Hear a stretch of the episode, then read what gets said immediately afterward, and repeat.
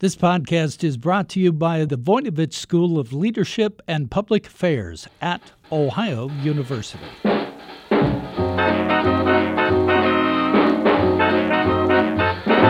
Hello, everyone, and welcome to Jazzed About Work, where we talk about everything that might have an impact on your career.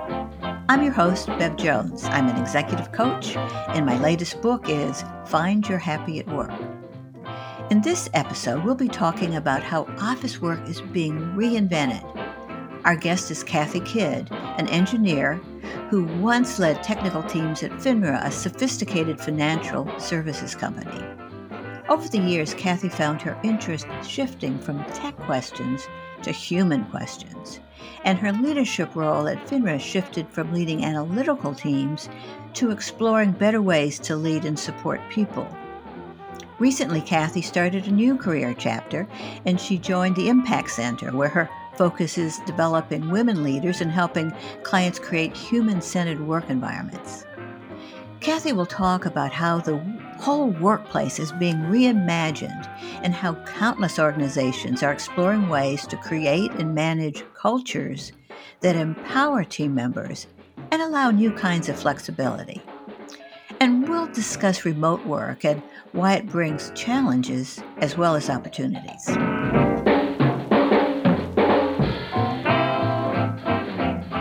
Hi, Kathy. Thanks so much for being with me today here at Jazzed About Work. Hi, Bev. I am really happy to join you in this conversation today. Thanks so much for inviting me. Well, you and I have had quite a few conversations lately because we share a fascination in what's happening with the workplace. It's just amazing how much change is going on and and how there's potential for some really good change. But before we get into all that, here on Jazzed About Work, we always like to hear about our experts' career paths. How did they get from wherever they started to where they are today? So, could you tell us a bit about your professional path, including how you found your way becoming interested in an expert in leadership? I'd be happy to. I'd be happy to. And I would say leadership is a is a lifelong practice. so I have the expertise yes. for now and there's so much more to learn.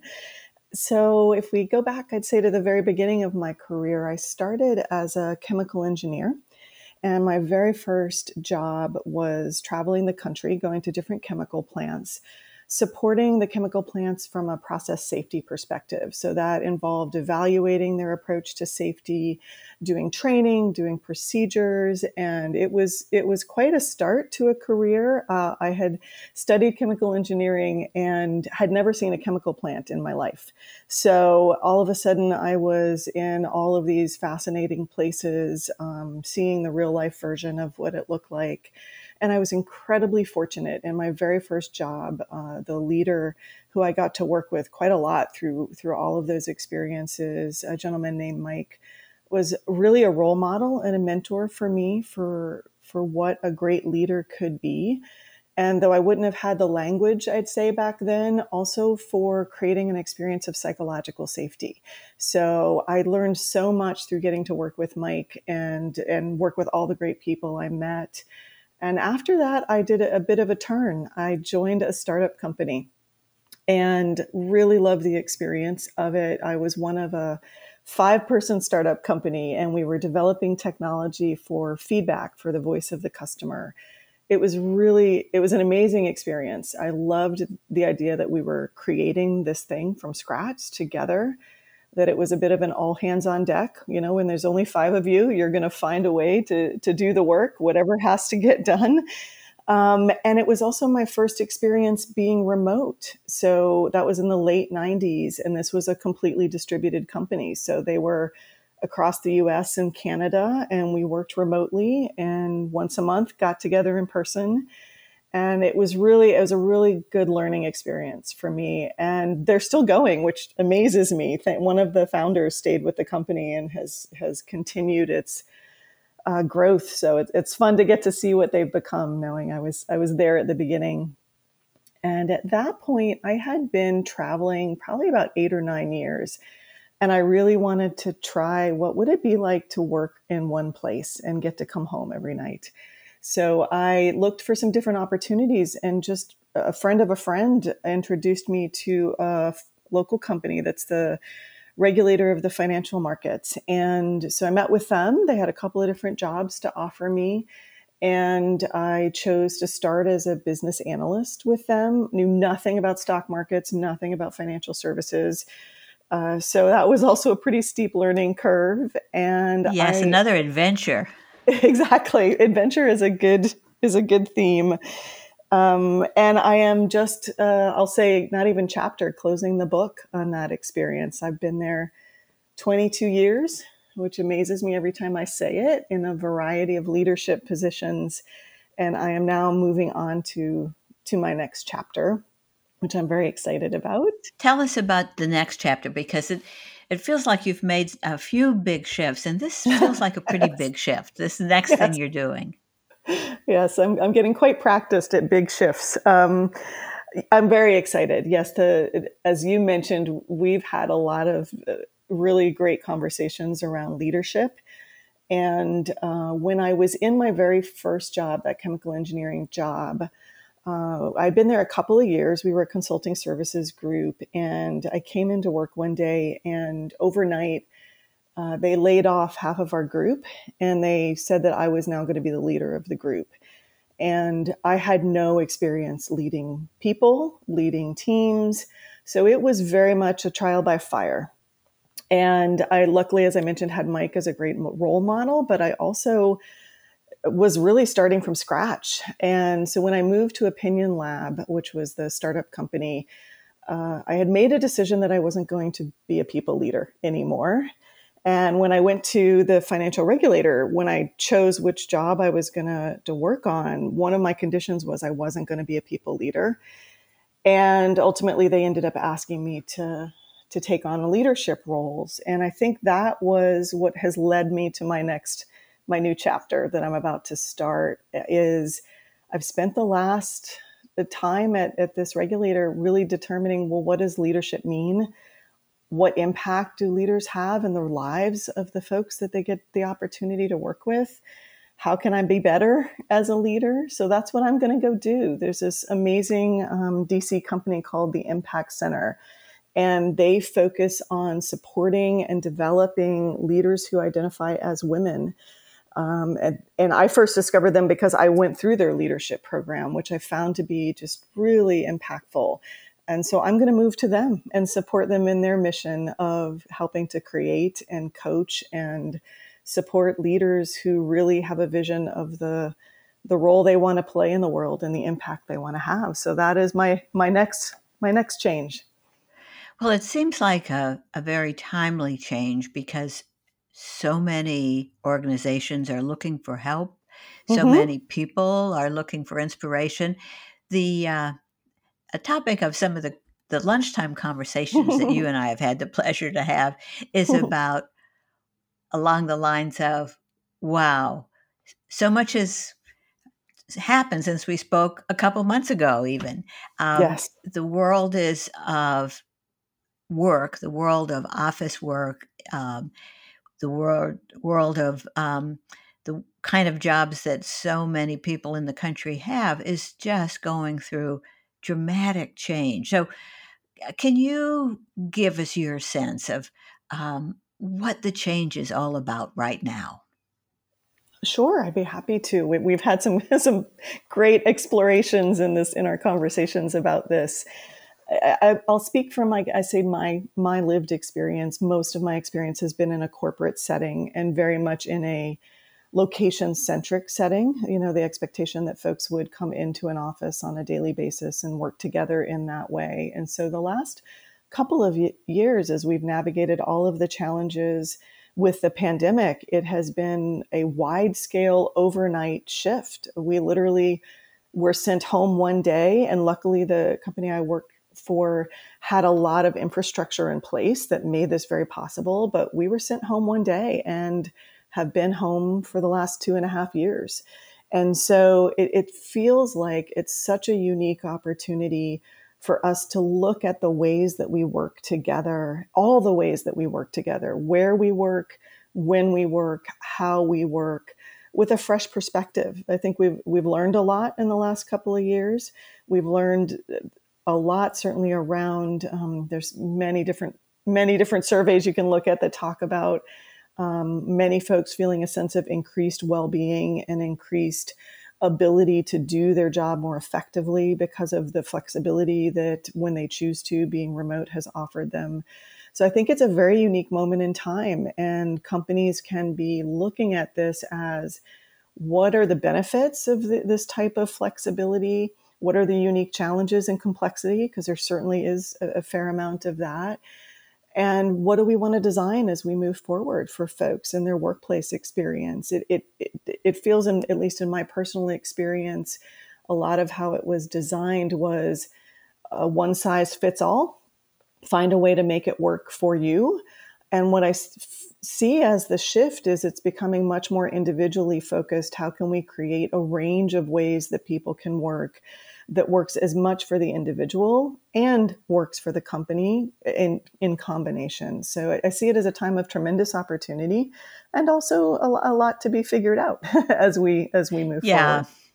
Yeah, I, I think that uh, it seems pretty clear that there are organizations that have been remote from the beginning and mm-hmm. everybody's remote and they've figured out how to do it and we all can learn from them. Um, and uh, many of them are doing it very well. But there are lots of other organizations where, for one reason or another, people need to be on site. Maybe they're dealing with customers or whatever it is, or they choose to be on site because they feel they do better in an environment with other people. And so that brings the pro- the prospect of hybrid organizations, which many many um, companies and other organizations are um, struggling to be. And it turns out it's a lot harder yes. than we might have thought yes. a year or two ago, right? mm-hmm. So, so let's say somebody is um, maybe a listener we have out there is a leader within some big organization which is struggling to be hybrid. And this particular leader is thinking, okay, I can't control how this plays out, but I want to be the less leader, best leader I can from my team, which looks like it's going to be a mixed team. What would you say are some of the things uh, you need to think about if you are structuring a hybrid team, particularly if you can't control the big picture? Mm-hmm. Yeah, that's a great that's a great question. I think there's a couple of places to start, and certainly so much more to be learned and added in. When I think about, especially if it's a company that was very, you know, location centric and they've now moved to a, a hybrid model, there's so many of the ways that we work together when we're location centric that have become our habits for how we do work. And we need to really examine those and think about what are the new ways that we work together to ensure that folks that choose to be in the physical office have a really great experience, and folks that choose to be remote to some extent also have a really great experience. Presenteeism bias to me is one of the biggest challenges that these companies will face because when you're very practiced at everyone doing things together physically, uh, it's going to be very easy to fall back on those practices once some of the folks are back in the office. So I think really thinking through when you are communicating anything about work you're doing together, uh, how you work together, are you making sure that everyone has the same opportunity to get that communication? So, for example, if you have a meeting together and you've got some folks in the room as folks are leaving the room, are you continuing the conversation about the project? Because the folks who are remote now don't get to experience that information and be a part of it. So it, it's going to take some shift in how we think about when we communicate, how we communicate. If you're inviting folks to participate in a meeting and it's a hybrid experience, how are you ensuring that the folks in the room and the folks that are on the, the video are communicating together? That can often become more centric to the room and the folks in the that aren't as, as present in the room not being focused on as much. And also the flip side if the bulk of the folks are are remote and there's only a couple of folks you know physically located how do you make sure that they get to be engaged? So i think the words that keep coming to my mind are design and intention thinking about the ways that we're doing this and thinking if they still serve in a hybrid world or if they need to shift. And the other thing i think that's most most critical is making sure you're making time for feedback. So for the folks that are remote and for the folks that are in person asking them about their experience, their work experience, what's going well, what needs to shift. I think we need to be really adaptive as we learn how to do this together. So the more folks feel safe sharing their their honest opinions and letting you know what needs to shift, then the leaders can can make sure they're shifting as we go. And the other thing that you pointed to that I think is so important is there's a lot of companies that have been doing this really well for quite a while what are the practices they already have in place that we can learn from? Well, the ones that are doing it well, I suspect, um, have really worked on f- uh, feedback and language and delivery mechanisms. Yes, very much.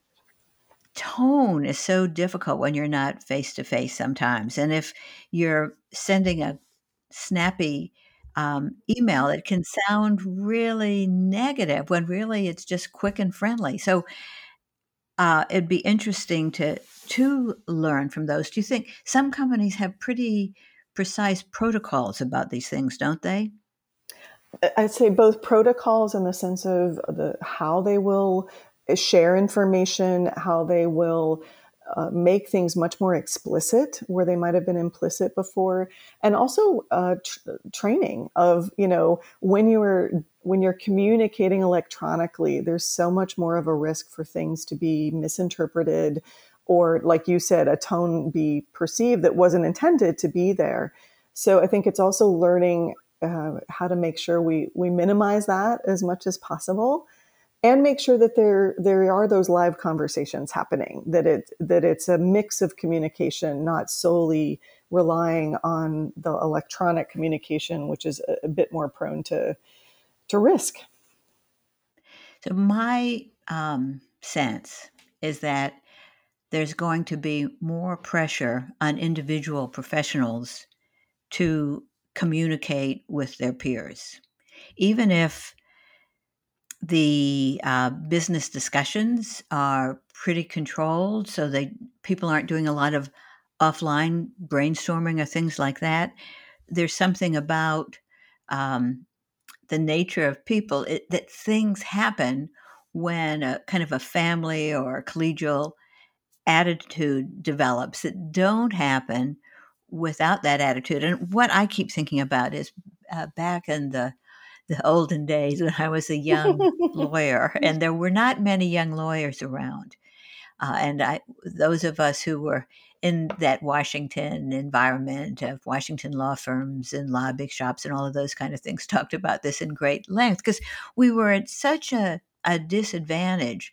Uh, the the men in the law firm or the organization would play golf, they'd go out drinking together with their clients or their industry colleagues. There was it was a, a pretty social environment, and we were not comfortable, or I would say mostly we were not wise to shop to try to push our way into those uh, bar runs and things like that. So what tended to happen is it's not that um, they were talking business when they were out on the golf course. It's they were getting to know each other and they were noticing strengths with the younger people so that when opportunities came along they'd say oh so and so we should put him uh, with this client because he went to this university and the ceo went to that university and it's that other kind of information that um, made it um,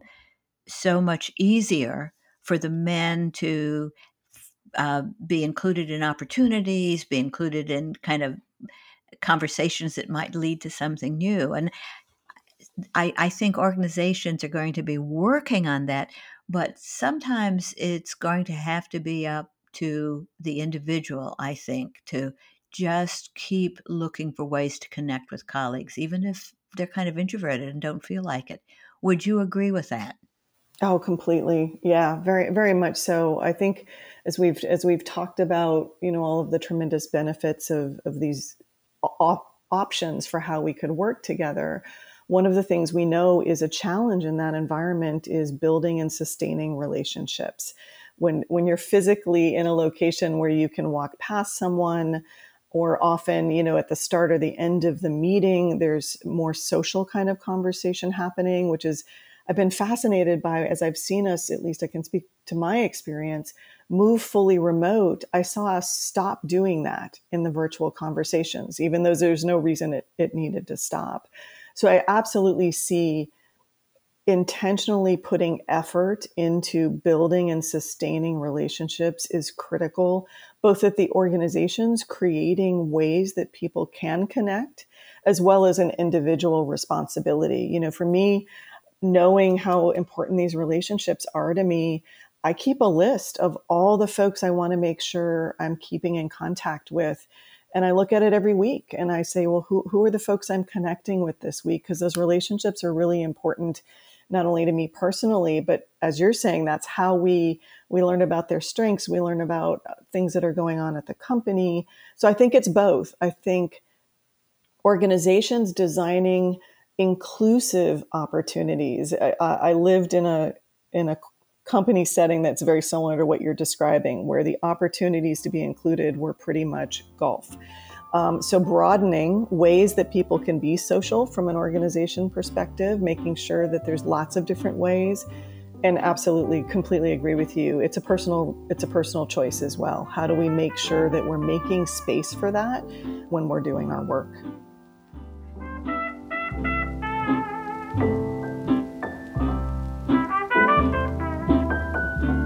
We'll be back with Bev after this brief message.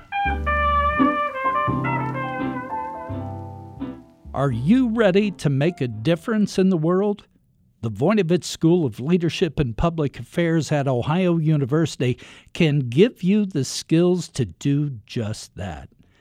The school offers a multidisciplinary approach where public policy, environmental studies, and entrepreneurship come together to educate tomorrow's leaders. Learn more about the Masters in Public Administration or Environmental Studies by visiting ohio.edu backslash Voinovich School.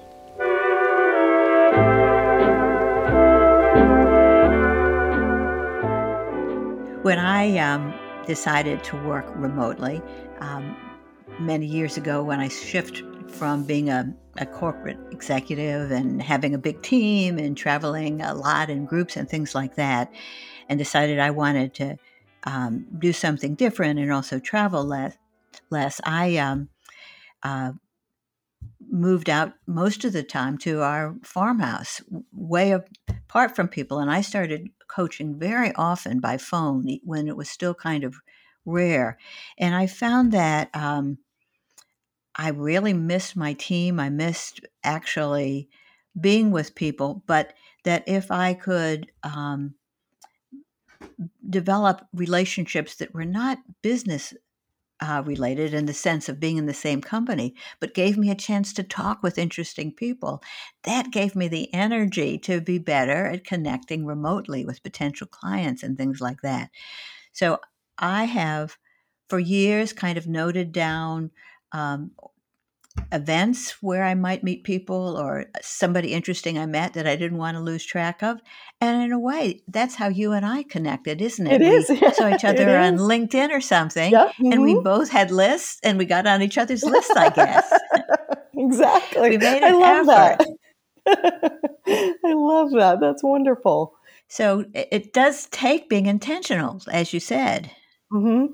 That's a great point you made too. Is it? Uh, it also the the more I do it, the more I want to do it. You know, it brings me energy. It helps me remember. Oh, this is such a great way to spend my time. So the the doing of it helps reinforce the doing of it. Yeah, and I think that um, we've learned some things about being kind of extroverted and social and introverted and wanting to be alone each ourselves during the the pandemic because of something I've noticed with myself and with a lot of my clients. And you know, eh, the great thing about coaching, one of the many, is that you can hear what's happening in other people's heads and you realize, oh, it's not just me. You know, that a lot of this is going around. But what tended to happen often is even with people who are pretty extroverted, pretty social, they kind of got comfortable not connecting and they've made less and less effort. And um, I found myself, you know, pretty happy staying at home with my husband and my dog and outdoor activity. And I just said, Oh, I, I don't really want to do this. I don't want to go to that Zoom cocktail party. I this is kind of nice. But but it wasn't making me happier. It was making me more oh, I guess um reluctant to do interesting things. Did that ever happen to you? Oh, absolutely. yeah, absolutely. And I think I think like as you're describing, it, it became very comfortable and and certainly requires some energy to to break out of it. So I've I've found um, you know, I've been sort of slowly reemerging. you know, it's just one step at a time, and you know, with with different ways to reemerge. And I, I think that's also something that I've I've found really helpful is that there's lots of ways you can connect. So I tended to initially just think of connection as you know being in person with someone or or being on the phone.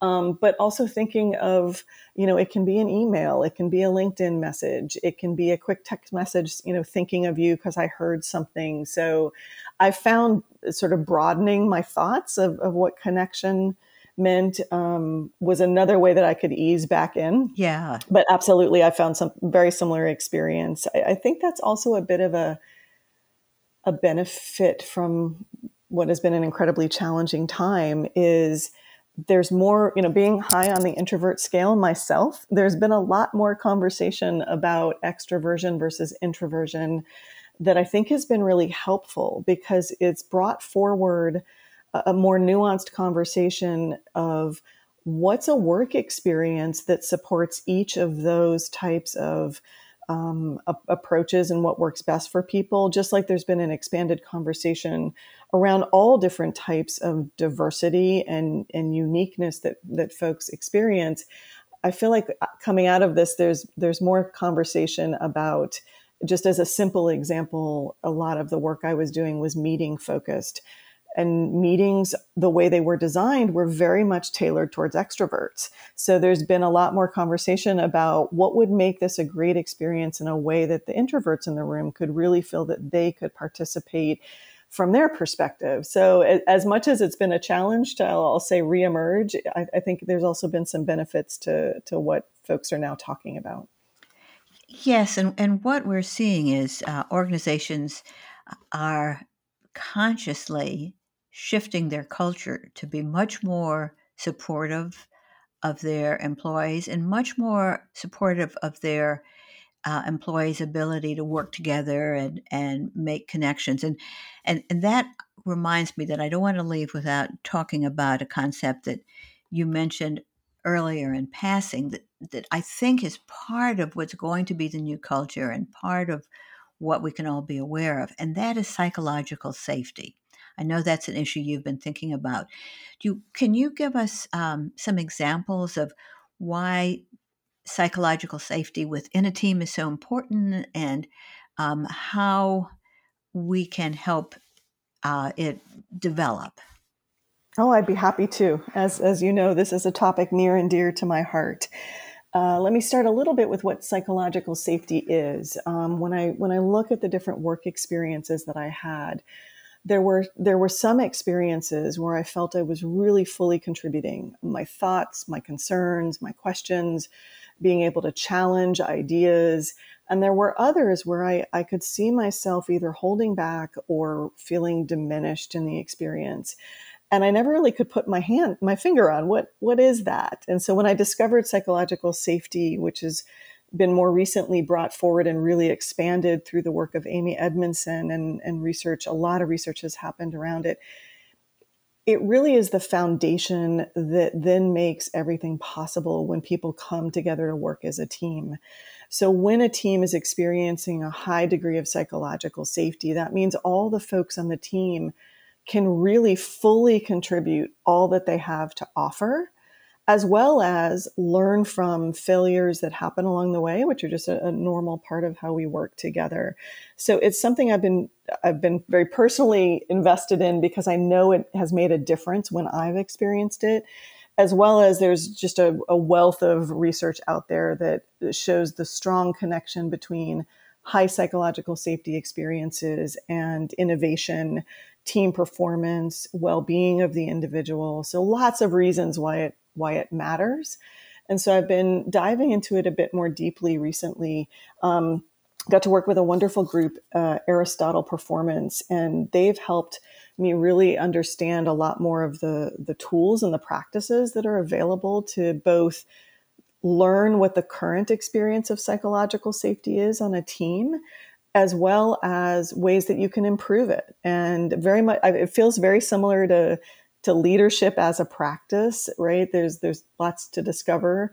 Very similar. There's lots of ways we can help people improve psychological safety on their team. Um, so what can feel as if it's a bit nebulous, um, no, there's a lot of action you can take that will make a, a real tangible impact to the experience people have.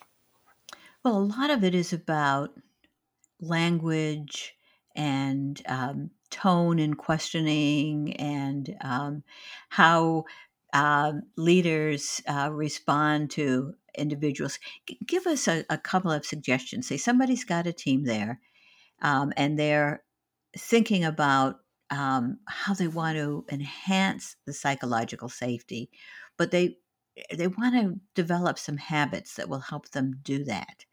Um, one of the habits I will mention one, then I'll ask you to um, have some.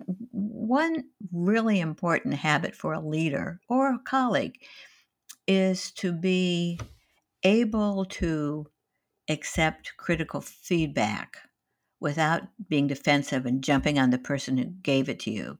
So, if a team leader um, can learn to kind of calm their inner defensiveness, kind of let it go a second, take a breath, and respond with curiosity instead of with defense.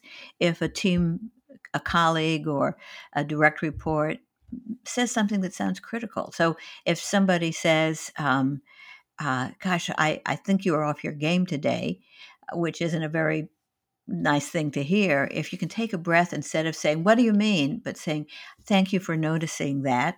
Um, I, you know, I had a had a really busy time, and I probably need to take a break. You know, say something that's real conversation and, instead of a uh, knee jerk reaction. Is that's one of the kinds of things you can do, right? Is deal with absolutely. feedback you're getting. Yes, absolutely. Yeah, you've hit on it perfectly, Bev. The the, the three phases of psychological safety setting the stage inviting participation and what you're describing perfectly there is how to respond productively so when someone offers their thoughts their opinions their questions uh, shares their mistakes, are you responding in a way that promotes their experience of psychological safety? So yeah, that's a that's a great example of one way to impact it. A, a couple of others I, will offer, and there's there's many many ways. Um, I I really enjoyed your podcast with Mark Capone, and it talked a lot about a coaching culture from a leadership perspective that is also woven through psychological safety, which is more an openness to asking coaching type of questions as opposed to a directive, I'm an expert um, type of a, an approach to leadership. So I would say a coaching culture is a key part of psychological safety. Uh, also,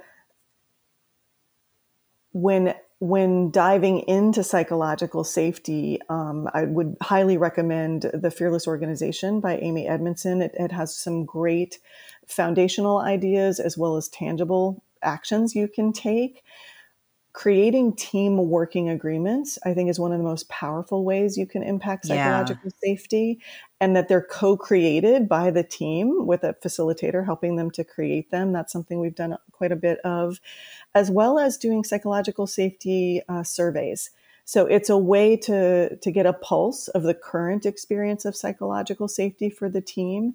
And then it's a facilitated conversation with the team about what's working great, what might you want to adjust. And I love the way you framed it. All of these are really to set a foundation of habits. So, how to make it a central, ongoing conversation. These are sort of catalysts to spark the conversation. Um, and I think also that the last thing I'd add leaders have a huge impact on psychological safety. The words they use, how they treat people, um, the model of leadership that people are learning by being on their team. But the team members also really play a big role. So even if you're not formally the leader in the group, as a team member, there's a lot you can do when someone offers. Do you appreciate what they offer?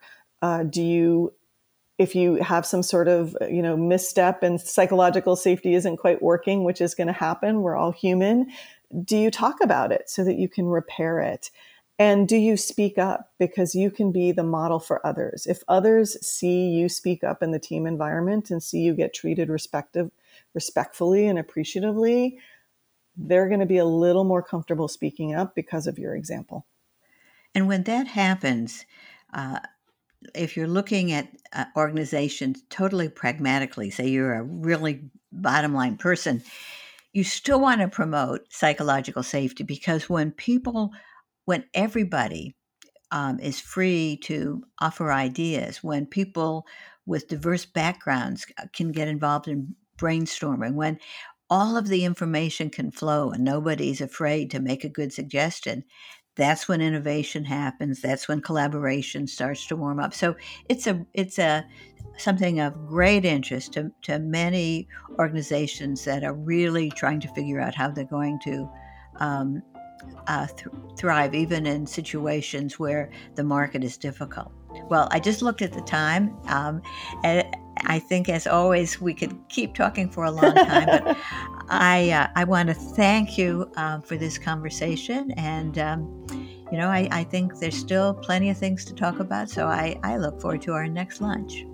I, I do as well, Bev. This is always so much fun. Thank you so much for inviting me. I've really enjoyed getting to be a part of this. Um, and if folks were listening, if anyone has interest in these kind of conversations, please feel free to reach out to me anytime. And I look forward to our next lunch, Bev. I always learn so much. So thank you. Today, we've been talking with workplace and leadership expert Kathy Kidd about how the modern workplace is about flexibility and empowerment. This podcast is produced by WOUB Public Media. Adam Rich is our audio engineer. I'm your host, Beverly Jones author of Find Your Happy at Work. Today's tip is that workplace flexibility comes with challenges. And if you're working remotely, it might be smart to make a special effort to build connection with your team members. Thanks for listening to us. Please tell your friends about Jazzed About Work and come back soon.